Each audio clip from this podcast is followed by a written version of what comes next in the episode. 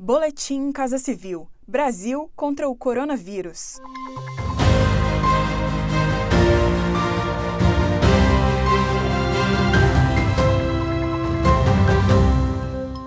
Confira as principais ações do governo federal nesta quarta-feira, 15 de julho, no combate à pandemia de coronavírus. O Brasil deu um passo histórico nos esforços para garantir acesso à água potável e tratamento e coleta de esgoto a toda a população brasileira. Foi sancionado hoje pelo presidente da República, Jair Bolsonaro, o novo Marco Legal do Saneamento Básico, aprovado pelo Senado no fim do mês passado. A meta do governo federal é alcançar a universalização dos serviços de saneamento até 2033. Quem explica é o ministro do Desenvolvimento Regional, Rogério Marinho. Quem ganhou com esse processo foi o povo brasileiro. Quem ganha são os 100 milhões de brasileiros que hoje não têm tratamento de esgoto.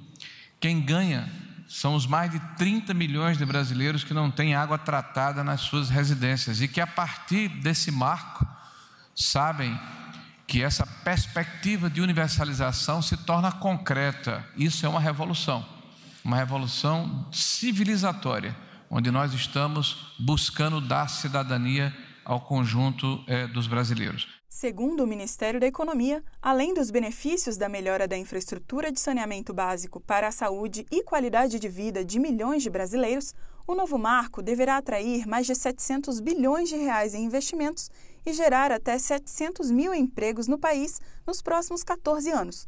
Esses investimentos serão importantes para a retomada da economia brasileira neste período de pandemia. O governo federal publicou uma norma que autoriza a recontratação de trabalhadores nos casos de rescisão sem justa causa e no prazo de 90 dias das demissões que ocorrerem durante o estado de calamidade pública da Covid-19. A medida tem o objetivo de possibilitar uma recuperação mais rápida do mercado de trabalho. A recontratação não poderá ocorrer por salário inferior ao que o funcionário recebia no contrato anterior. O governo federal vai fiscalizar de maneira ostensiva para combater possíveis fraudes nessa iniciativa e assegurar que os funcionários e empregadores sejam beneficiados de maneira correta. Ninguém fica para trás. Já foram distribuídas pelo governo federal mais de 275 mil cestas de alimentos a povos e comunidades tradicionais de todo o Brasil. As doações ajudam a reduzir os impactos da pandemia e garantir a segurança alimentar a estes brasileiros.